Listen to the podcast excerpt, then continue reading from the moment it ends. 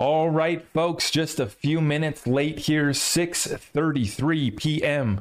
Pacific Standard Time on the West Coast. After we brought the clocks back, took a little extra snooze last night. Okay, it's 11-6. We're rolling into election week. This is absolutely massive. I'm so excited to come with you guys tonight. We have a massive update for you guys. And before uh, we get into it, I just want to say for those of you that are watching this after the fact and you see that I go for an hour long, well, the last 17 minutes or so that might be a Q&A session. It might be a little party that we're having in the after chat. Okay? But the first 45 minutes of this episode are going to be bangers, news that you must know, current events, cryptocurrency, and how you can be prepared for the greatest transfer of wealth in world history. We got to cover all this with understanding, true understanding so that we can go through this storm, go through this chaos with conviction. We are unwavered. We know we're going into a massive, massive week ahead and we got our popcorn, we got our preps, we got our precious metals, a big bag of XRP and utility cryptocurrencies. We got some assets that provide cash flow. We figure out how we bring in more money every single month as we roll in further into this recession. Okay. And, you know, some people don't want to define it as a recession. Some people don't, you know, agree with that definition. Nonetheless, folks, I'm here to tell you if you're not prepared right now, you're going to get wiped out. You're going to get sacrificed, as we've been talking about. We have only confirmed that by everything getting prolonged. I thought that October was going to be a red month. Here we are. We went sideways. It's fun. We did a little pump. Bitcoin above 21K. Let's have a party. Or are they setting us up for the sacrifice that could potentially be coming this week? And we got the fundamental case that we go lower anyways. So, nonetheless, I've ran through this. Let me give you the quick conclusion of this week. I do not see any scenario, guys. I wish I could. I do not see any scenario where this goes uh, bullish for us this week during this election cycle. I've ran through every single scenario. At best, we get a short lived pump just like we do when Fed Chair Jerome Powell comes out, just like we do with these major, you, you, know, some of these setups. Everyone's got all eyes on an event. We get a little pump leading up to it, or a short lived pump thereafter. A, a reaction that, okay, it's going to be good. And then we realize it's going to, the fundamentals take us lower. We still have to clear it out. We still have to reset, balance out the books, settle all the scores. And it's much more than just cryptocurrency. It's much more than just the Ripple versus SEC lawsuit where we, this little group in the XRP army, is exposing the SEC. This goes so much bigger than that. So that was my long winded way of saying that everything I'm talking about tonight matters. Because as I said, current events, cryptocurrency being the best opportunity we see in the greatest transfer of wealth in world history. Among amongst the chaos, this is the best opportunity. I praise God every single day Thank you. God willing, we acquire assets that matter. We continue to bring the most value to the world that is begging for someone to come along with a solution, begging for someone to come along and actually get something done. And that's why you guys are tuned in tonight. So all I ask is that you guys smash that thumbs up for me. I greatly appreciate you all. Let's get it rolling. Thank you. At the time of this recording, Bitcoin is at 21,000, Ethereum at 1600, and our XRPs at 47 cents. Let's take a look at the candles here on the monthly chart for your Bitcoin you can see right here that we have no major breakout, nothing to get excited about. We got a little super chat already from Fiji, five spot. SBF got too big for his boots after JP saved his behind. Fiji, absolutely. We're going to be getting into it. The next crypto insolvency. I'm not going to make you guys wait till the end, but that's going to be in about the middle of our show where we talk about what's taking place with FTX. Major, major update there. Now, you can see here, top of the chart, top line, 25K. That is the high that we hit in August. Bottom of this chart, 17,600. That's our June lows. So let's zoom back. We're just going back to June here on the weekly chart. And you can see this. We just started a fresh weekly candle. The last few ones were nice green candles, okay? Everyone's getting a little excited perfect timing as we roll on into the election week. You guys can see that it's clear as day on that chart. Okay, the the fake out, the bull trap rally. When we look at all the fundamental analysis, you know what happens next. Now let's get into tonight's update. This is absolutely major. Okay, here we go. Check it out. Here is our economic data from the Kobeissi letter.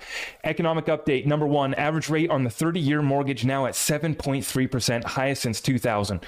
Unbelievable what we're seeing in the real estate market in my area, particularly. I'm seeing uh, price drops. I'm seeing houses on the market for extended periods of time, and I'm seeing new homes come on at the same time as these people are trying to get money for their, their house from you know the 90s, their their older house that maybe needs a little bit of work, a little bit of update. You can buy the same house brand new, but you, I mean you know it's probably built with pretty crappy materials but nonetheless, you got a trade off there. For you know five hundred thirty thousand, you can buy a fifteen hundred square foot brand new house that was thrown together, or you can get you know uh, may, maybe a similar house that was built in the nineties or the two thousands that maybe needs some update, a little bit of work. But it's an interesting dynamic that we're seeing in the real estate market right now.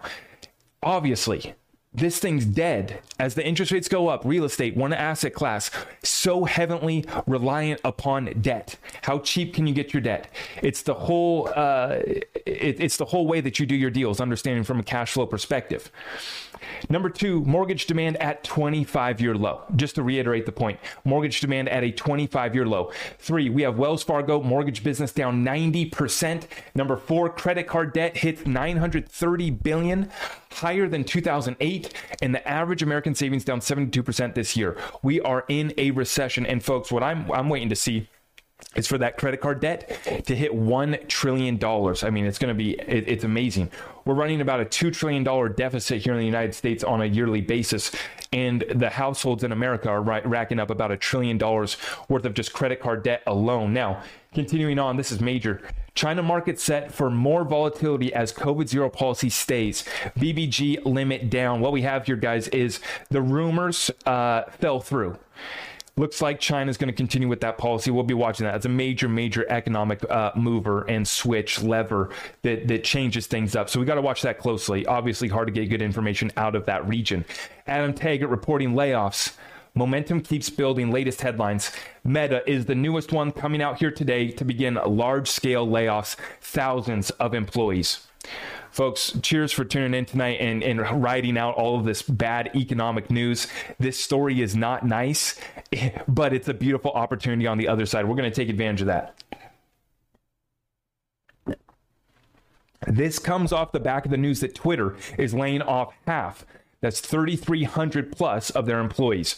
Opendoor laying off 18%, Stripe 14%, Lyft 13%. These are not small cuts, nor are these small companies. The job apocalypse is here. The apocalypse for jobs is here.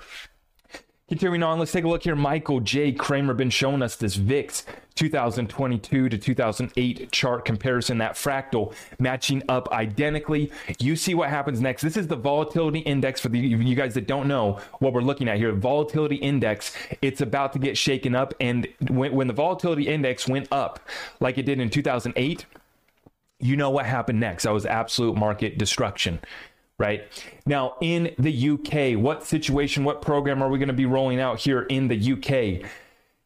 Uh, we have the chancellor here, Jeremy Hunt, to outline 60 billion of tax rises and spending cuts. So we scroll on down here and we see that the early drafts of the statement contain plans for up to 35 billion of spending cuts and up to 25 billion of tax rises, which are likely to include freezing income tax thresholds and targeting dividend tax relief.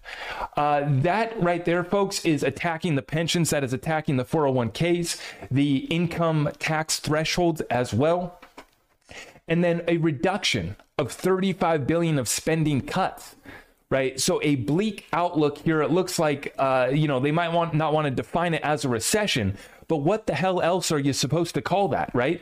60 billion of tax rises and spending cuts for the uk we will continue to watch that situation. Now we have another one bringing it back across the pond to america during the current quarter and next quarter, the U.S. Treasury expects to issue about 1.1 trillion in new net Treasury debt. This is from Lyn Alden. Let's check this out. So, Treasury announces marketable uh, marketable borrowing uh, estimates.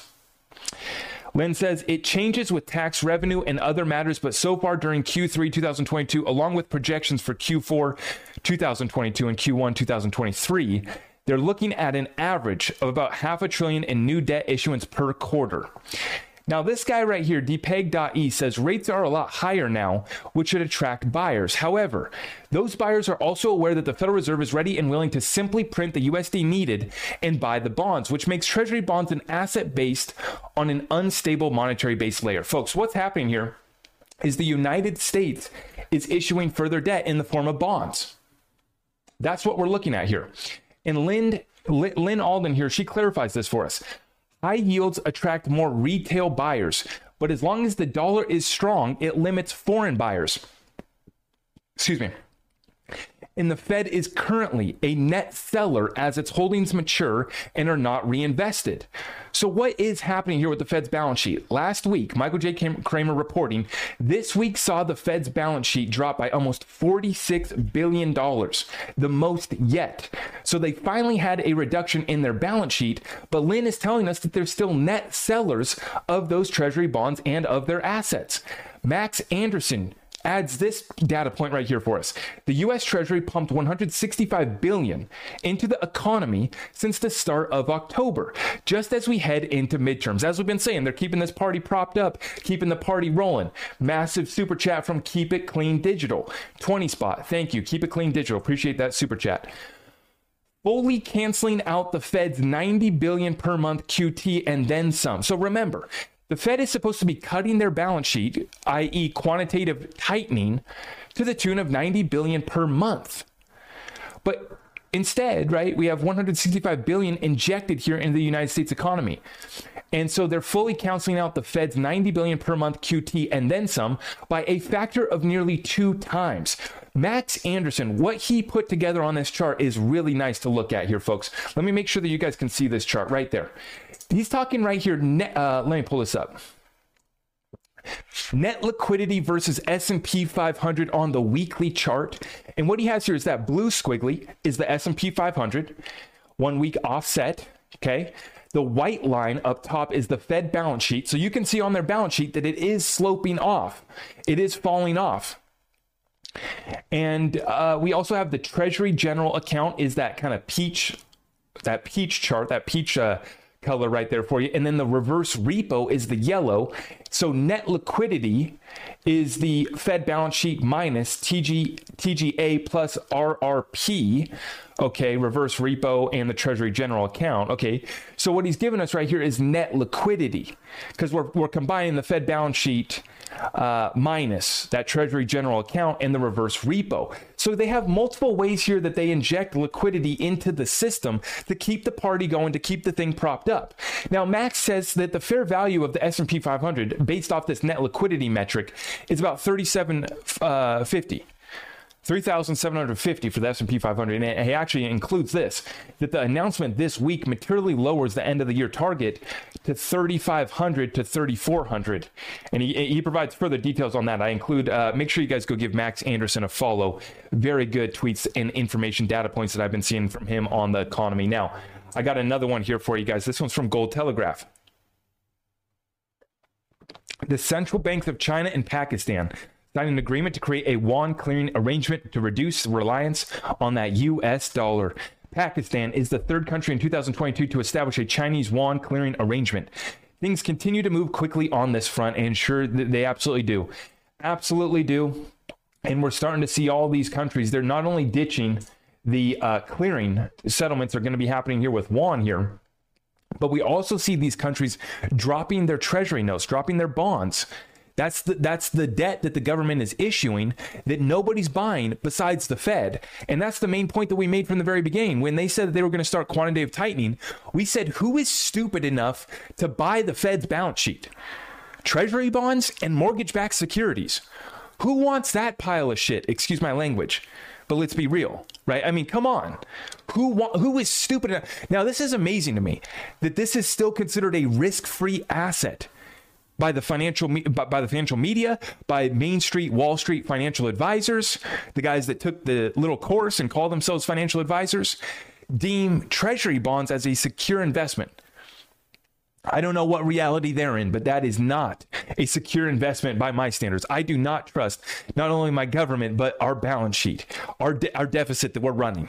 Okay, why the heck would you? You see the numbers right here. Why would you want to be buying the United States debt? Thirty trillion dollars in debt. They're running to the another one uh, trillion dollars. They're doing, guys. Let, us simplify this. 500, uh, 500 billion, nearly half a trillion per quarter. Half a trillion per quarter in new debt issuance. Who wants to buy that? I mean, it's unbelievable to me. Now, let's continue on. Uh, taking it to our world stage current events here, Kim Dotcom. This is great thread right here. Great thread from Kim. He says, It's done. Sergei Naryshkin, the Russian spy chief, revealed that he has indirect confirmation that the message "It's done" from former UK Prime Minister Truss Liss to Secretary Blinken was sent shortly after the Nord Stream pipelines blew up. Let's explore what indirect means. Now, let me clarify real quick. I'm just reporting this. This is unconfirmed. I cannot verify this. Fact checkers, please understand. I am just reading out someone's opinion on Twitter. Okay, that's all I'm doing here. I'm not interjecting any opinion. Let's let this all truth be revealed and we continue to pray for peace. Kim Dotcom breaking down this situation as he sees it.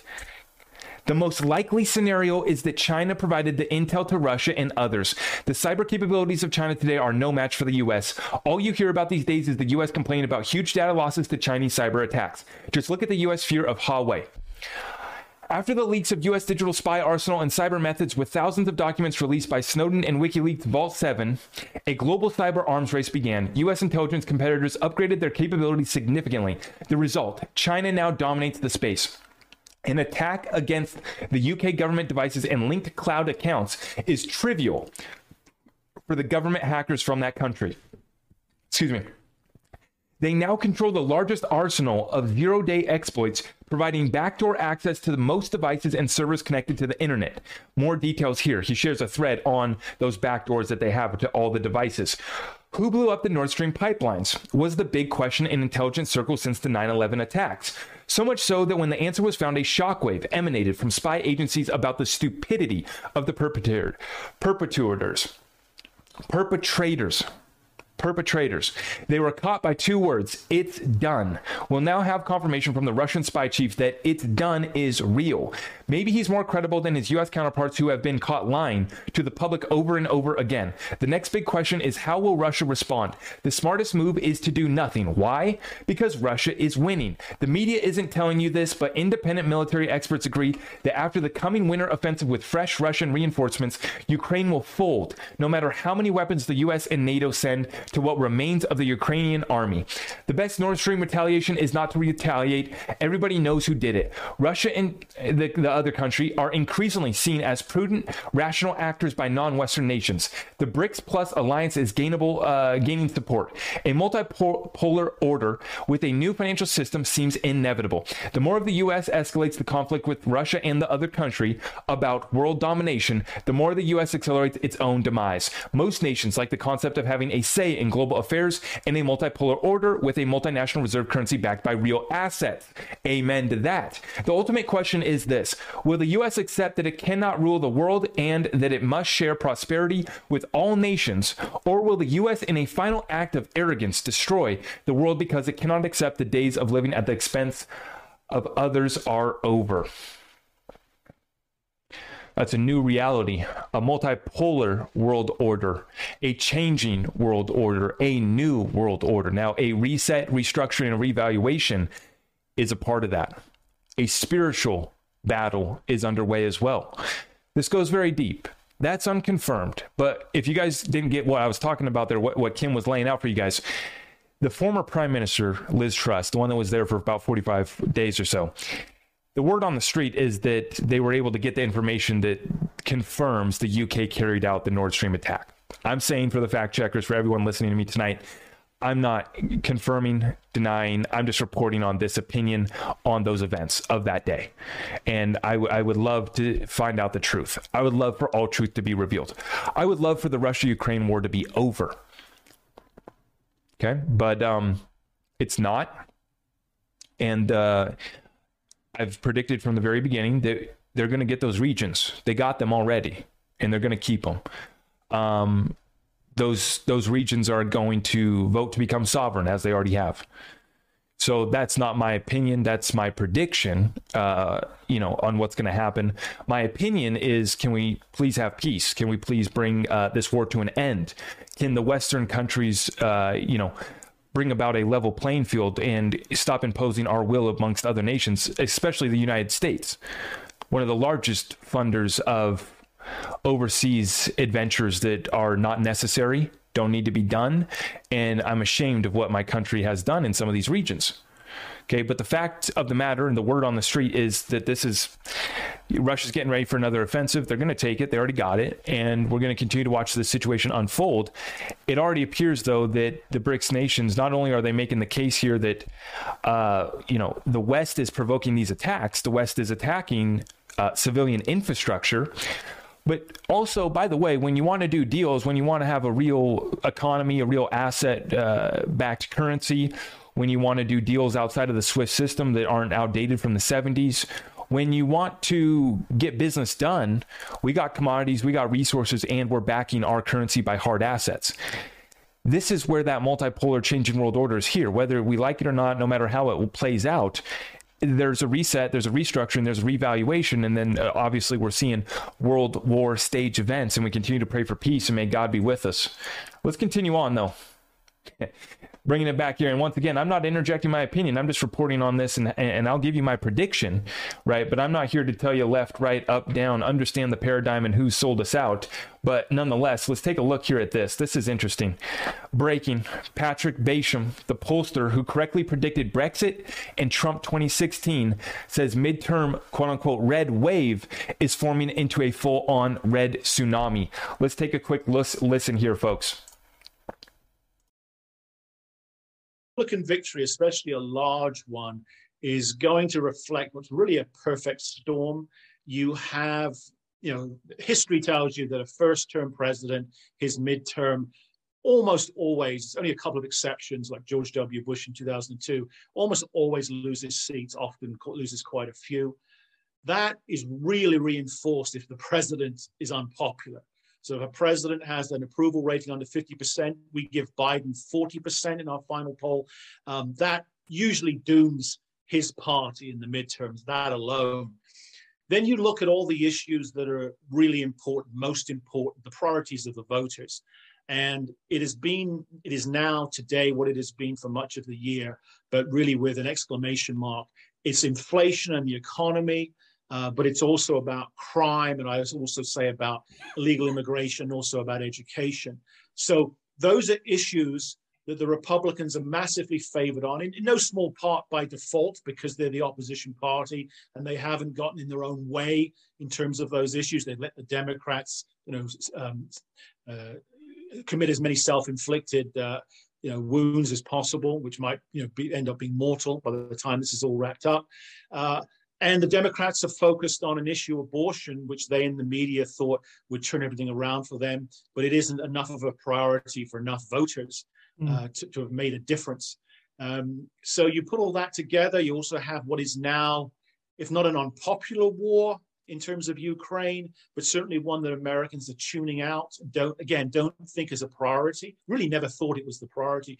You put all that together, uh, and you have an environment. No, bring our troops home. Just, damn it! You know, tailor made for the opposition party to do well, uh, and it's it just come together. I, I mean, we have found it, this this sort of environment all along. The question was, was it going to be a small, modest win, or would the Republicans do really well? Uh, we always thought it would probably be a red wave. Now it's is it a red wave? Is it a red tsunami? Uh, and at the moment, I think it's moving from a red wave to the tsunami stage. So there you have it, guys. This is the pollster who correctly predicted Brexit and Trump 2016. He's saying it's not just a red wave. We're going to be rolling into a red tsunami. So, how about that? Now, like I said, I'm not here to give my thumbs up, thumbs down. There's plenty of Republicans that have sold us out, plenty Democrats what I want is uh, people that stand up for America and our Constitution, our individual liberties and rights, and free market enterprise it's very simple what made this country great. It's very simple where we need to go moving forward. And it's very simple that we're broke and that we're in debt and we need to reset and restructure our whole financial system. Not only have we uh, taken advantage of the world, right, but we need to bring us back to a level playing field and lead the way in that. That's what I would hope for is that we can set the example going forward for, uh, you know, reset, revalue, restructure not only our currency, all of our debt. Let's figure this out. Okay. Uh, who was corrupt? Let all truth be revealed. That's what I stand for. I, so I don't put D, I don't put R. I put, you know, I, I read what these people are about and I'm ready to hold everyone accountable. As you guys see and understand on, on my platform, it's an adult conversation. We're going to pull up, no BS. We're going to ask hard questions and we're going to actually try to get something done. Actually be productive, okay? And not just do a dance, not just, you know, speak nicely, but we actually got to get results out of these people that are representing us right? And our country has many issues. And so we don't got time to bullshit around. We got to get it done. Um, so we're way past the point of feelings, and we have to understand that history's proven what did make this the best opportunity in the world. Um, so, in that matter, I do believe in American exceptionalism as far as we had a great opportunity. We completely destroyed it, and we're completely responsible for destroying and wasting trillions of dollars overseas, destroying those countries and we continue to force our will upon other nations. And we need to bring our troops home. God bless our troops. But what the heck have we been doing besides having our military serve the cabal? Right. So we just got to end that. That just can't happen. Cannot happen. Now let's continue on before I say too much, because I always get fired up talking about our country and saving it. Now, Wall Street Silver, the U.S. diesel shortage is worsening.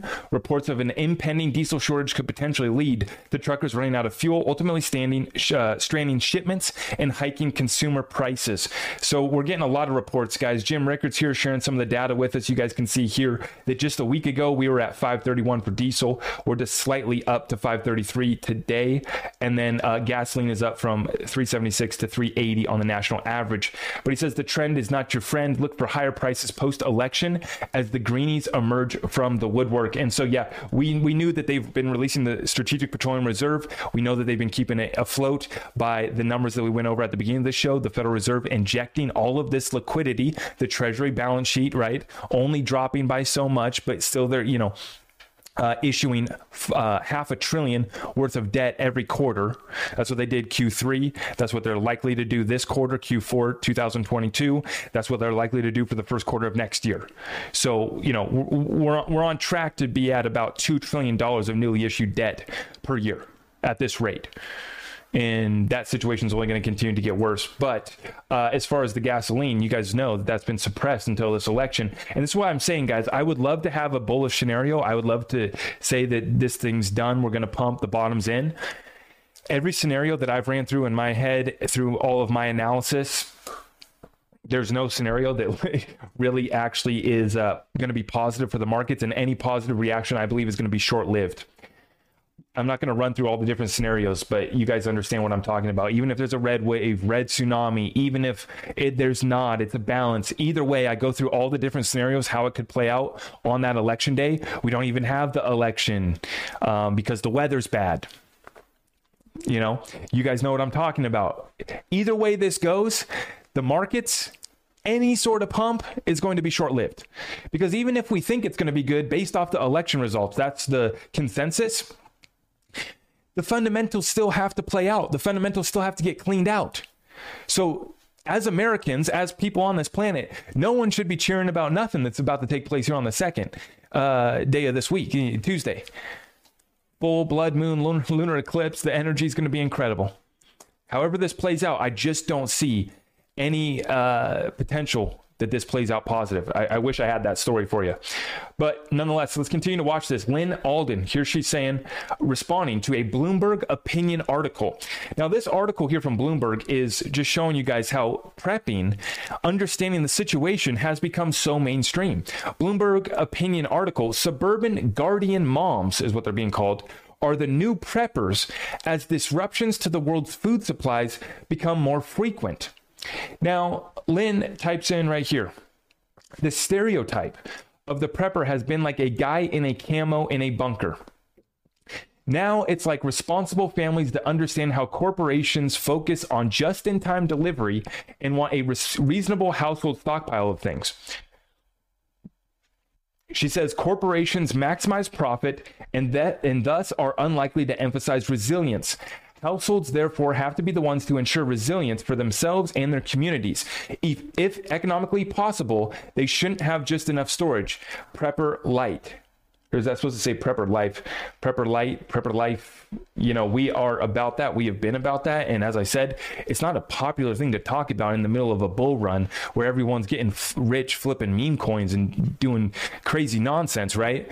It's not sexy to be talking about hey guys uh, you might want to have your preps up but we we've understood where this was going not only for scenarios to get crazy bad weather events you name it right but also we knew the shortages were coming. We knew the price inflation was coming. So even if nothing crazy happens, you've locked in a cheaper rate. You've saved on the cost of those goods that you were going to need anyways, those, those essentials. Now let's continue on here, get into our crypto news. Thank you everyone for uh, rolling with me tonight. We got a lot to cover. Cowboy Crypto in 2000, Elon Musk X.com merged with Confinity. Luke Nosek, co founder of Confinity, is also on the board of SpaceX and ResearchGate. Bill Gates is an investor in ResearchGate. Gates' company Mojaloop is a Ripple partner. Probably nothing. So, Cowboy Crypto putting that together with us with Anders as well. And uh, see, all these guys are sitting at the same table. And that's the point. That's why I'm sharing this here with you guys tonight. Ripple, Mojaloop partners, right? And then you also have X.com merged with Confinity, having that connection to the board of SpaceX and ResearchGate, right? So you have ties there to Elon, right? As well as Elon's uh, originally here merged with Confinity, right? And then just recently at a speech on stage, he said that he is setting out to um, fulfill his plan from 22 years ago, right? To basically disrupt the whole damn system that's what it is, because it's payments, it's currency, it's payments on on uh, the biggest level, right? And then he's bought all of the data. That's what he's got with Twitter. That's so powerful. He's got all the data, and then with Tesla, he's got all the data from the vehicles too. So he's collecting a lot of data. He's got a lot of uh, business ventures underway, obviously, right? Uh, but he said just on stage recently this weekend that he is looking to fulfill his long ago plan from 22 years ago of having X.com, which is essentially like a WeChat, uh, basically uh, social media, payments, everything, everything in one, right? Uh, basically, the one app that you live in. Okay. Now, uh, of course, we got to go over to the Ripple versus SEC update. Jeremy Hogan, why the SEC cannot meet its burden on at least one element of the Howey test. And I wanted to show you guys right there. Huge shout out to Jeremy Hogan for giving your boy a follow. Uh, huge shout out to and uh, respect to the Hogan family for keeping us up to date. And we love his style. His content is always hilarious. And uh, God bless him for keeping us updated on this Ripple versus SEC lawsuit. Uh, now, in order to win at summary judgment, the SEC has to do two things prove every element by the greater weight of the evidence, and number two, prove that there is no genuine dispute of a material fact. Looking at the expectation of profits based on efforts of others prong, what do we see? First, the SEC's sole evidence is statements from Ripple and a handful of purchasers about Ripple's involvement in the price of XRP. It abandoned its expert witness on this issue. Abandoned their expert uh, witness, guys. Ripple counters the SEC with its own expert witness who correlates XRP price action with market forces, especially since 2018. And Ripple apparently also files 3,000 affidavits from Deaton and XRP holders that they were not looking to Ripple to increase XRP price. Burden met? Jeremy asks. Seems to me, tell me if you disagree, the SEC has absolutely failed to meet its greater weight of the evidence burden. A handful of statements over eight years versus expert opinions and 3,000 affidavits. But even putting that aside, is there a genuine issue of material fact here? Ripple has submitted direct hard evidence that a reasonable XRP purchaser was not relying on Ripple to increase price. I don't see how the judge ignores that evidence and grants summary judgment on this prong of the Howey test. Not saying the SEC can't win, but it can't win here. That is a for sure guaranteed victory for Ripple. And that's my opinion. That's me interjecting.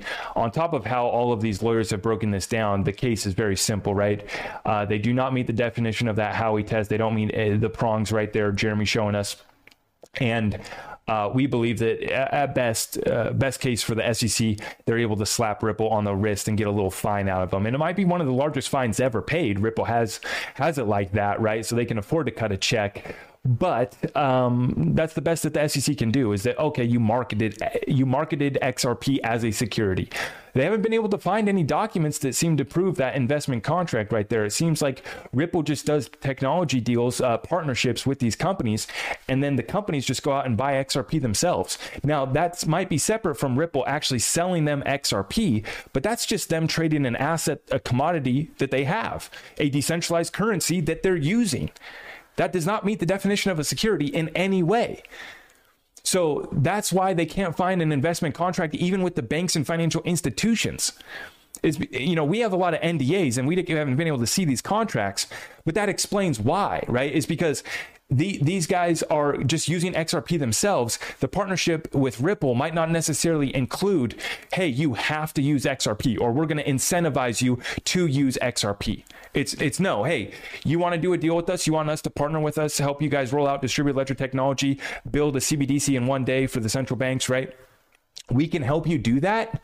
Oh, and by the way, we're using utilizing this technology Eh, because we think it's the best and we think that you you guys can use it too. We've set it up to be a world reserve currency. Oh, and we do have a stash to, to about about 50 billion 50 billion XRP that we're sitting on. So if you want to do a deal, we can do a deal for that too. But that's not an investment contract. That's just an asset that they hold.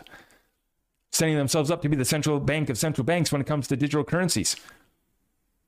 The liquidity hub enterprise solution that they created. Right? So that's where you do a deal with Ripple. You're not doing a deal based off of any sort of investment contract that involves XRP. You're just using XRP because Ripple's telling you that's the currency that works best, essentially, in the most simple terms, right? We have this. We've always had this case, guys. Um, and we're getting very, very close. Now, Stuart Alderoty, during the middle of an SEC lawsuit, Ripple's general counsel is over here, once again speaking with the people that matter this session right here, privileged to have participated in a roundtable along with other thought leaders on the elements of a global coordinated policy approach to crypto assets moderated by the MAS, which is uh, the, uh, what is that? Oh gosh, I pulled it up before. Uh, what is it? Malaysia? Malaysia uh, Monetary Authority. I'm blanking on that now. Oh, no, no. Monetary Authority of Singapore, MAS, of course. Monetary Authority of Singapore and the IMF. So basically, the central bank of Singapore. This was at Sing- Singapore FinTech Festival. Duh. Sorry for having that uh, brain fart. Looking forward to continuing the discussion. And that's our boy there, Stuart Alderoty, and that is General Counsel of Ripple. Over 35 years of legal experience with expertise in regulatory affairs and complex litigation. we've got this case in the bag 100%. Now, let's get into the main topic of tonight's discussion, folks. This is absolutely major, and you have to understand this is this is going to impact the whole cryptocurrency space, and this is a cause for warning. I'm not here to spread FUD.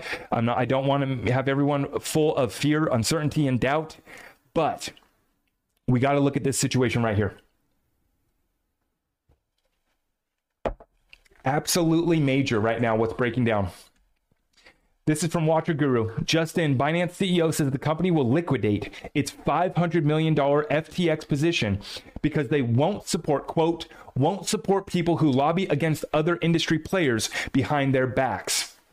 Now, uh, let's move on over. CZ Binance says liquidating our FTT, which is the FTX token FTT is just post exit risk management, learning from Luna. We gave support before, but we won't pretend to make love after divorce. We are not against anyone, but we won't support people who lobby against other industry players behind their backs onwards.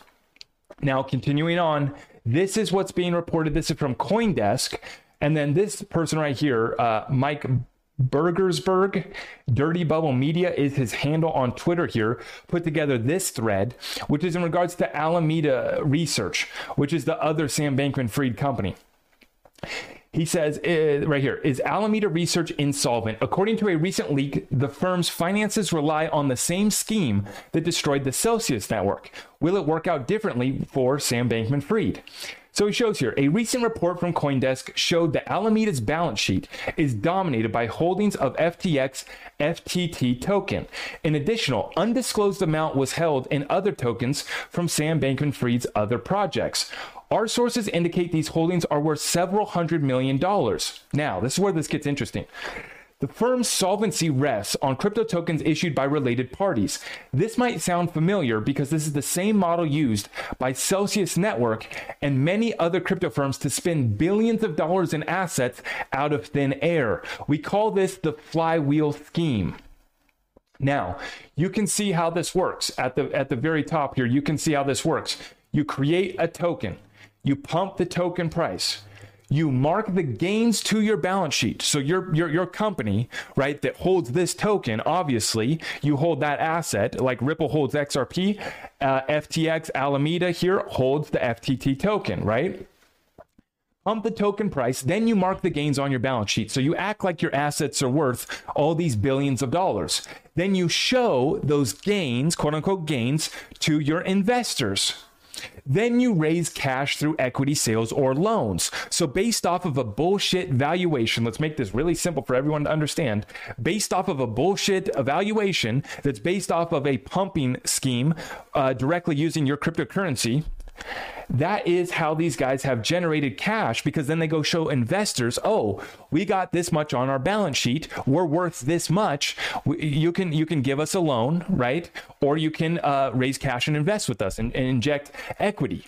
Now, flywheel schemes enable firms to mark their illiquid token holdings to market value.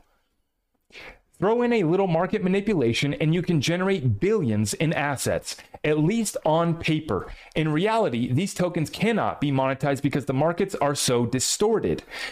Uh, CEL token is a great example. Celsius bought tens of millions of the token to keep the price high, enabling them to score a $750 million investment.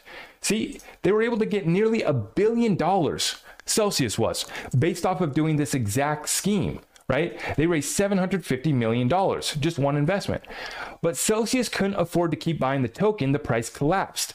The flywheel spun in reverse, shredding their balance sheet. Creditors are stuck with hundreds of millions of CEL token. Selling even a small fraction will crash the market to zero.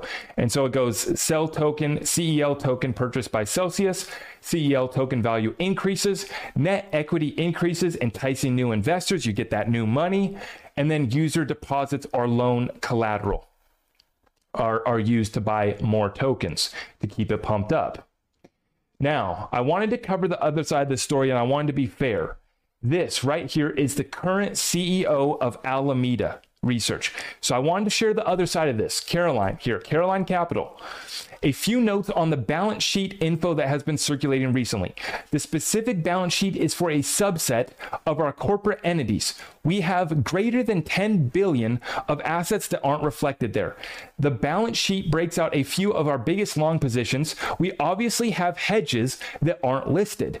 Given the tightening in the crypto credit space this year, we've returned to most of our loans by now. Now, uh, let me summarize that. That's that's kind of like saying, "Trust me, bro." Right? Just trust them, right? That they've hedged their bets.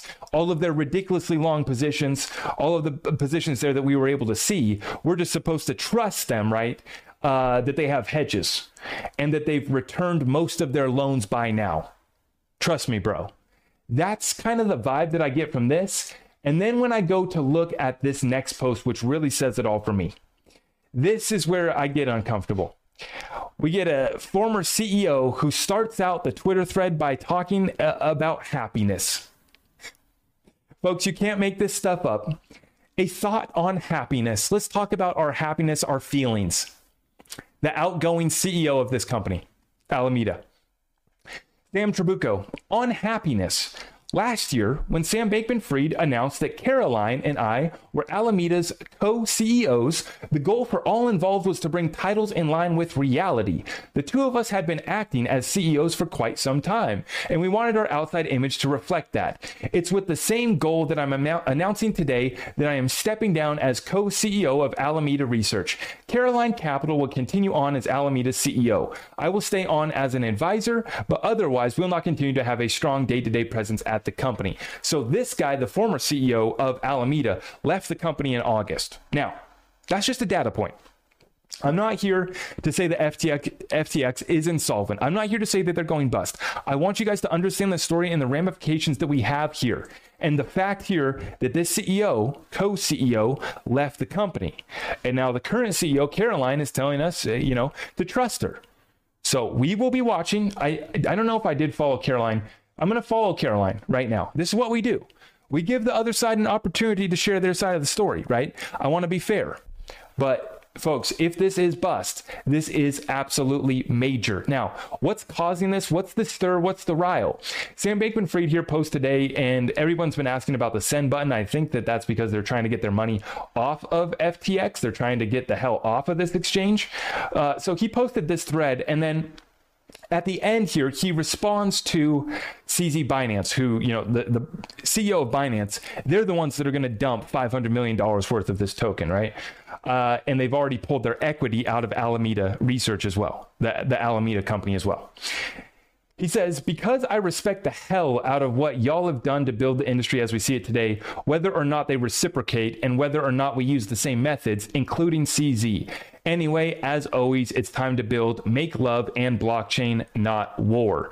And um, he says that we're all in this together, and I wish the best to everyone driving the industry forward. So, kind of an interesting back and forth right now underway with CZ Binance and pulling their equity out. The timing of this is very interesting. And folks, we have to understand, you know, just one of these cryptos, one of these companies going bust, remember what happened. Remember what happened, right? Um, we've been here before. We did the major, the Luna crash. We had the Celsius crash. And we're, uh, as we've been saying, we still have to clean out a lot in this cryptocurrency space. So we got to get ready right now. We got to be asking the questions what are these guys holding on their balance sheet? What is the real value of these cryptocurrencies? Okay. Right now, what we're looking at is the next crypto insolvency, uh, you know, very close to it potentially. And this one's going to be major right? Sam Bankman Fried, FTX, major exchange, and the ramifications of the other investments that they have in Solana and some of the other crypto co- companies as well, right? Because this is what they do. This is what these guys do when they're going bust. Remember, the former CEO there talking about happiness on his way out of a company that is about to go insolvent uh, potentially. Not a good look, whether they're insolvent or not. Not necessarily a good look. Maybe it's just the quint. Maybe it's just the timing. Maybe just had something else to move on. But we have to, you know, take a look at this, right? But we were told, right, this was the company that was going to do all the mergers and acquisitions. They were going to thrive during this bear market, FTX, Sam Bankman Fried, right? And the talks, he already bought out Voyager, right? And then now he's been looking at buying out other people too, acting like a big dog. This is what those guys do when they're on their way out. Now, we see a company like Ripple has been saying that they're in a position to do mer- mergers and acquisitions as well. And we're seeing them do that. We're seeing them sit down at a table, and obviously their business deals are being stifled by the SEC. While Sam Bankman-Fried has been, you know, able to play around so far, but we're seeing the scrutiny come down on these exchanges, and we're seeing the liquidity issues of the cryptocurrency space starting to show themselves. We're going to continue to watch this one, but this is just one whale dumping one token, but this is this can impact the whole space, guys. This is the exact type of event that we've been talking about that brings us down to that next level. Whether that's, you know, back down to just the lows that we were at back in June of 17, 18k or you know, worst case scenario and we do something real dirty like uh, some people, you know, 14K and lower can easily be done. I've been saying the same thing. Not necessarily holding my breath for 10K, but it can easily be done. And we, you know, 17,600 was the previous low in June. We've been talking about that thing. We barely held on to it over the last month. 18,100 was the low that we went to down last month in October. So, right there, I mean, we're not far off. And one liquidation, one insolvency issue like this, you guys already have seen the ramifications. And these guys specifically Sam Bankman Fried, is much bigger, right, than Celsius. So I just want you guys to be prepared. I want you guys to understand the situation. We're going to continue to watch it closely. Not here for fear, uncertainty, and doubt, not trying to be doom and gloom. It's just being real. Like, guys, the, the, liquidity crisis within the cryptocurrency space is starting to show itself. And we've been one for the last year and a half that's been t- uh, almost two years that's been talking about the liquidity crisis and the fake uh, crypto bubble that was propped up by Tether. We've been saying until we get to see Tether Reserves, the company that was proven to be a deceptive and fraudulent scheme by the New York Attorney General in a United States court of law, until we can see what their reserves actually are, we don't feel comfortable in this space. You know, I'm doing my Bitcoin short using Tether right now. I'm just kind of chalking it up to the crypto casino. I, if I never see that again, well, that's what I get for sinning and playing at the casino gambling. I, I went to the casino and I'm gambling with, uh, you know, Tether here, which we know when we expect for it to have major, major issues when it's all exposed, if it ever does get exposed. But Tether, the reason why it's so big is because Tether does 60% of the trading volume for the whole space. Let me repeat that. 60% of the liquidity for the whole cryptocurrency space comes through the USDT token, Tether. That same company, Bitfinex, that created Tether, was proven to be a deceptive and fraudulent scheme by the New York Attorney General, already settled up. Already settled up. And they're not the only ones. They've also been sued by the Department of Justice, too. Currently in lawsuits right now as we speak. That's the thing, guys. And then you look at what's taking place on these exchanges. I was actually looking to see if I could find a place to short FTT right now. Um, not financial advice, but I was just kind of looking around. But there's not much liquidity for it. And if you look, you know, there's just not much trading taking place with these tokens. And it's just that scheme, right, that we showed you guys. You issue the coin, pump it, show it on your balance sheet. Hey, we're worth billions of dollars, right? Because we own uh, hundreds of millions and billions of these tokens that we pumped and dumped on the people that use our exchange, right? And then uh, we get to raise cash on the back end and pay ourselves out and take the money and run like a thief in the night. So, what's interesting, this is where we sit back and we want to see all truth revealed. And we like seeing these guys kind of go back and forth. And, you know, let's figure this out. Let's clean this out so that we can get through this. And then on the other side of this, this is when we get trillions of dollars pouring into the space. Not just billions, folks, not just billions. We get trillions of dollars of settlement happening on the networks. Not much, much bigger than market cap. Much, much bigger than that understanding of stocks and equities and the, the, the value of a asset or commodity. Much bigger than the market cap calculation. We're talking about settlement. Now, Let's uh, continue on here, folks. This is interesting right here. Right here, I got something fight, uh, fantastic for you guys to take a look at. North Star charts. Stop comparing today with anything in the last 40 years. I've been saying it for over a year now. Expect outcomes not seen in most of our lifetimes. How about that?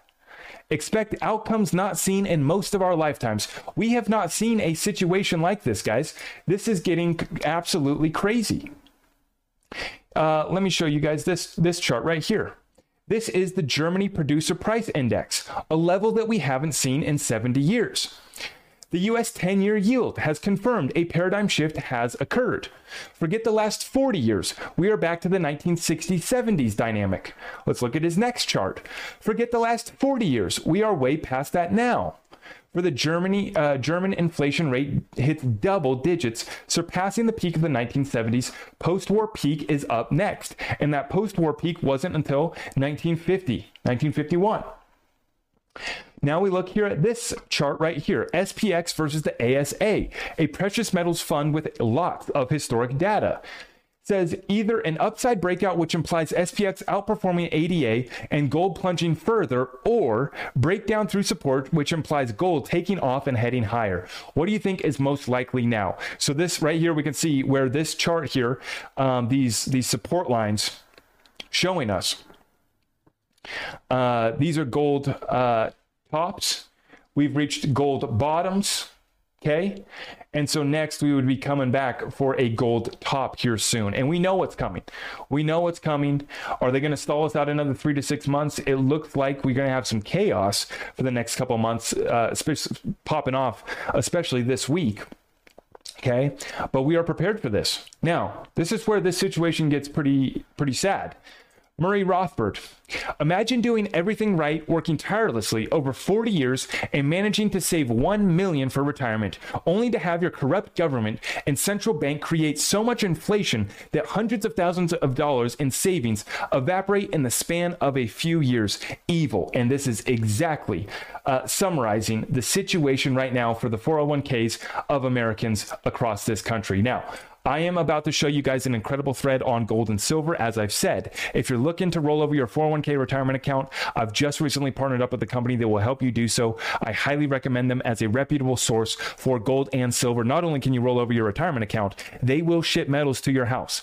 They will ship you physical silver and gold. Okay. Um, and if you guys are looking to take advantage of that, the links are down below and at the top of my website, the precious metals link. Get in touch with my people if you're looking to get some precious metals. Now, let's continue on. I got an incredible thread here about the metals manipulation. Alta Gold has a thread here for us. Cheers, everyone. Thank you tonight. Might have to get another adult beverage here because this is absolutely massive. This gets me excited with the precious metals. Atla Gold, right here. There are many in Reddit, uh, Wall Street Silver that still can uh, wondering if the COMEX LBMA, London's metal market, or the West Gold Silver Center will ever let the price of gold and silver rise. What if they just stay suppressed that low forever? Here in this thread, I provide the answer to that. So, will they be able to suppress uh, these precious metals forever? Because they've been suppressed for a very long time. Uh, here we go. You see, from the past 50 years, gold has risen from $35 to around 1,650 level today. Isn't that absolute proof that they can't suppress at the same price forever? Why is that? It is physical supply that is the limit that is limiting them, forcing them to let the price rise. Just because you have been waiting two years, that means they will suppress the gold silver price this low forever. See, that's that's where I'm at. I've only been in silver for about a year, so I'm trying to remain patient. I'm just glad to have it, to have as an offline asset asset for what I call what I deemed blackout barter. When the lights go out, when the systems go down, this is what I want on hand. Just because you've been waiting two years, does that mean that they're going to suppress it forever? Well, gold and silver market are suppressed heavily because that is the nemesis of the fiat US dollar. It is the metal that were once money but replaced by those bankster crooks. They will do everything to keep the price down. Banksters, e- example JP Morgan, are in charge of determining the price indirectly through derivatives and algorithms. We are well aware of this, right? And they've already been caught in the court, right? They've already been caught for their manipulation. The price is pegged by them. They are the casino dealer for this lottery, gold and silver price. Of course, while suppressing the price, their gold silver inventory will bleed. The lower the price, the faster the drain. If the world can't get physical from COMEX, then what uh, what's the world going to do? The world will abandon the COMEX and create a new center with parallel price, a reset, a restructuring, a revaluation, uh, a new trading house. Although, hey, why not why don't use distributed ledger technology? We already got gold running across the XRP ledger right now. Although the replacement of COMEX is inevitable in the long term, COMEX and the banksters can accelerate this downfall of COMEX to next year, 2023, if they still keep gold and silver price low because nobody can buy physical stuff from COMEX. It becomes pure digital gambling center. Of course, the banksters can choose to do something different and crazy uh, this time, like don't care if nobody can get the silver from the COMEX, even if supply is already zero and price crash to $9 an ounce, but physical world will be completely different. Those who will be disappointed are the ones who play digital trading uh, in commodities futures ETFs on leverage in the COMEX and the LBM spot futures price. So the people that are going to be disappointed, let me uh, reread that for you guys are the ones who are doing the leverage trading, the paper trading. They're playing in the paper trading market that is suppressed and will potentially be suppressed, uh, continue to be suppressed at those price points.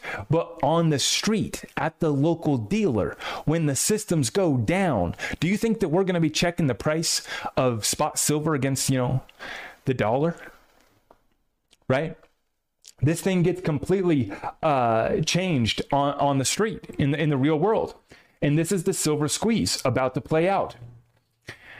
But those who buy physical will not be disappointed because there will be parallel divergence of paper versus physical price, and the difference will be bigger and bigger. But I see this not likely to happen. They will let the price rise to new highs soon. This is what most likely based on past behavior. They already suppressed long enough in Biden since March of 2022 just to make everything look good before the November 8th US midterm election. So there is no longer reason for them to keep price this low. They will let the price rise a little. Gold, two and a half thousand to three thousand per ounce, and silver to 40 to 50 dollars in 2023. But when the war gets uglier or a nuke shot, there will be no mercy. Hyperinflation in less than two years, silver to triple digits. In conclusion, yes, banksters can suppress gold and silver price this low indefinitely, but there will be reputation suffer and fatal consequences for that. The best choice is to buy physical. You will be safe from this fake price in case they keep suppressing forever. So, as I said, if you guys are looking to roll over and get your 401k, you got some paper assets, right? You got some money in that retirement account and you're wondering what to do with it. This is a way that you can potentially avoid, uh, you know, too big of a penalty. You're going to have to talk with my people, but they'll help you roll over that retirement account to precious metals. They also deliver precious metals to your house as well. So, get in touch. Very reputable source. And you guys are seeing the setup that we see.